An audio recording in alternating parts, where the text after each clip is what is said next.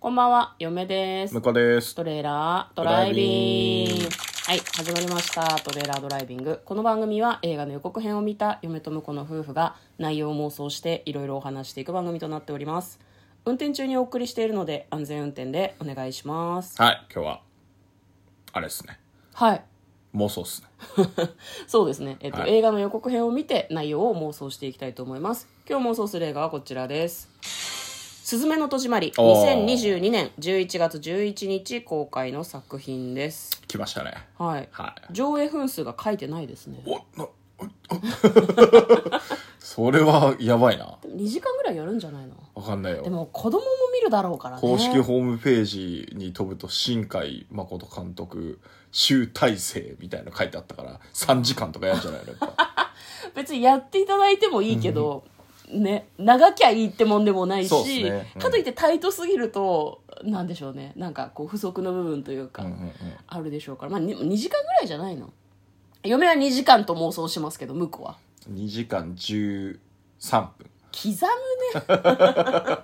15分までいかないかなっていう。まあよ120分ぐらいじゃないわかんないけど。言うて128分とかかもしれないけどね。この辺はできれば答え合わせみたいな感じで。はい。じゃあまずその「すずめの戸締まり」の予告編を復習してそこから内容を妄想していきたいと思います海が見える町に住んでいるポニーテールの女の子が、まあ、すずめちゃんなんでしょうね、でその自分が住んでいる町に、まあ、その長髪の男性がやってくるんですけども、はいまあ、彼に話しかけられると「君は扉を見なかった」みたいなことを尋ねられるんですね、で扉ってあったなっていうふうにすずめちゃんは思うんだけど、まあ、その扉からなんかこう黒いはいはい。もやのようなものが出てるのを、そのさっきあった男性がね中にこう閉じ込めようとして閉めようとしてるのをすずめちゃんは一緒に手伝ったりとかもするんですねなんかその閉めるのが仕事みたいな人なのかな,、なんかこう災いや厄災が出てくるのを防ぐみたいな仕事をしてる人みたいでなんかそれを手伝うんだけどなんか彼を手伝った後に家に猫が訪ねてくるんですね、可愛い猫なんだけど、その猫がちょっと怖い声で「スズメは好き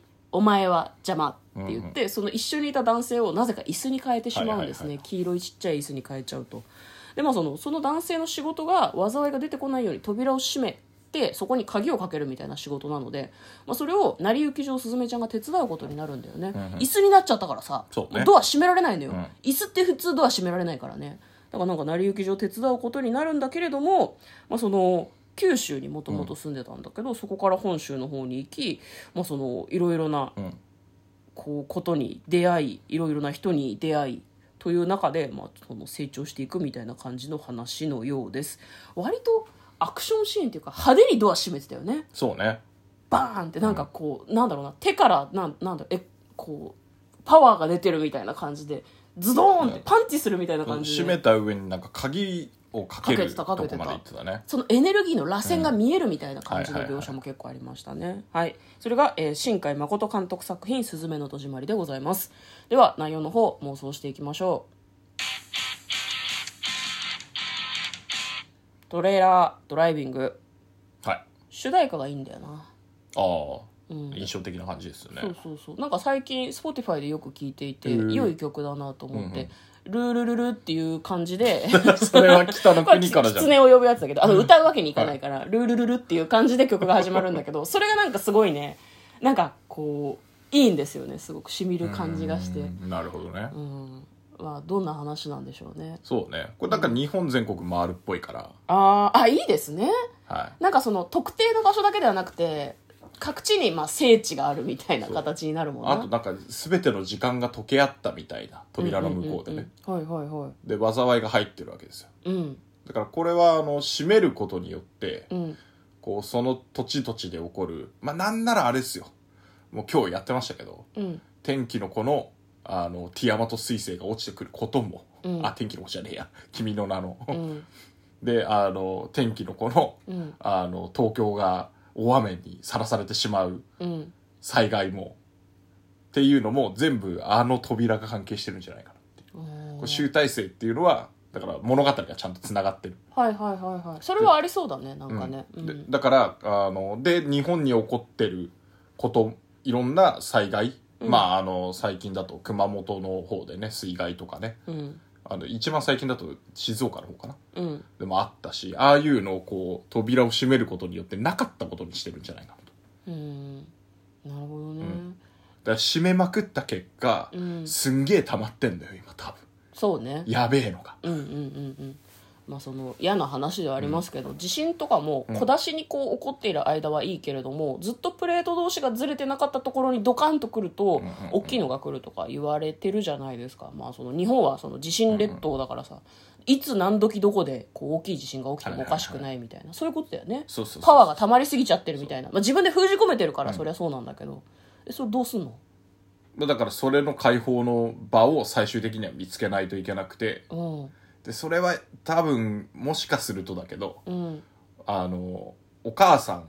が出てくる描写がちょこちょこ入ってたからあったねうんででもなんか今一緒に住んでないっぽいじゃないですかそうだね雰囲気的には、うんうんだからお母さんを亡くした災害をうんうん止めたいと思って、うんあの締めまくってくんだけど、うん過去の過去のあ災害あと時か間ももねね時間も超え,、うんあれしてるってて言ってたでからも最後はやっぱりそこで紛失するしかないっていううんうんうんようなところにつながるんじゃないかなと。うんうん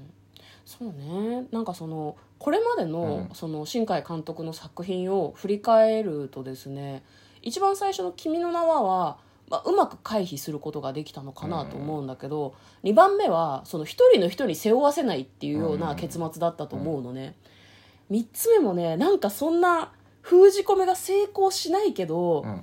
全員でちょっとずつ受け持つみたいな感じの結末なんじゃないかなと思うんだよねだから世界中や日本中の人たちが巨大な災悪をちょっとずつ受け持つみたいな感じになるんだと思うだから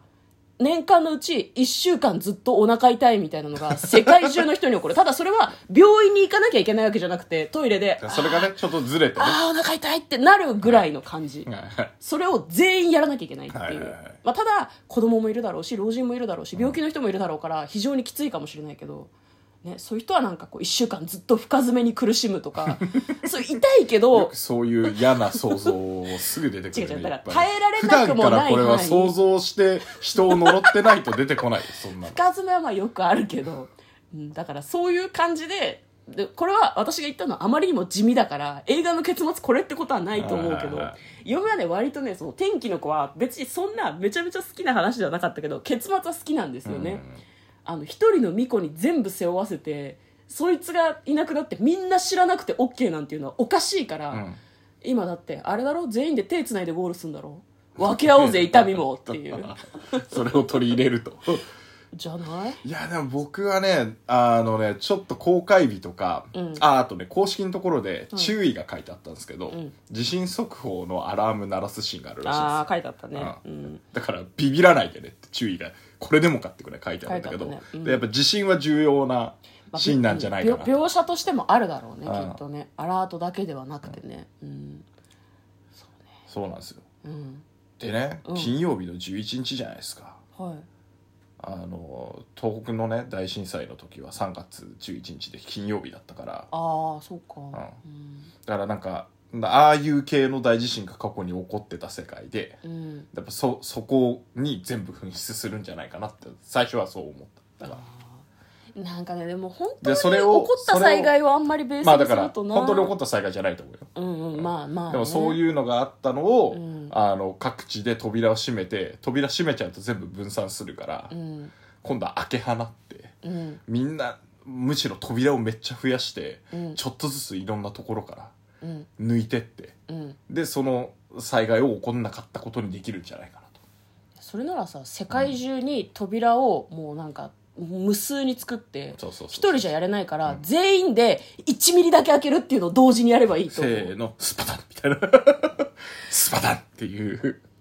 まあただなそうな地震とかそういう災害とかだと本当に苦しんで被害に遭った人がいるからなコンテンツにするときにすごく難しいかなとはなんか嫁は思いますね、あの今回は出してくるんじゃないですかねやっぱりねいや腹痛でしょ腹痛腹痛です腹痛世界中の人が年に1週間必ずものすごい腹痛に襲われるっていうので最悪を分散する、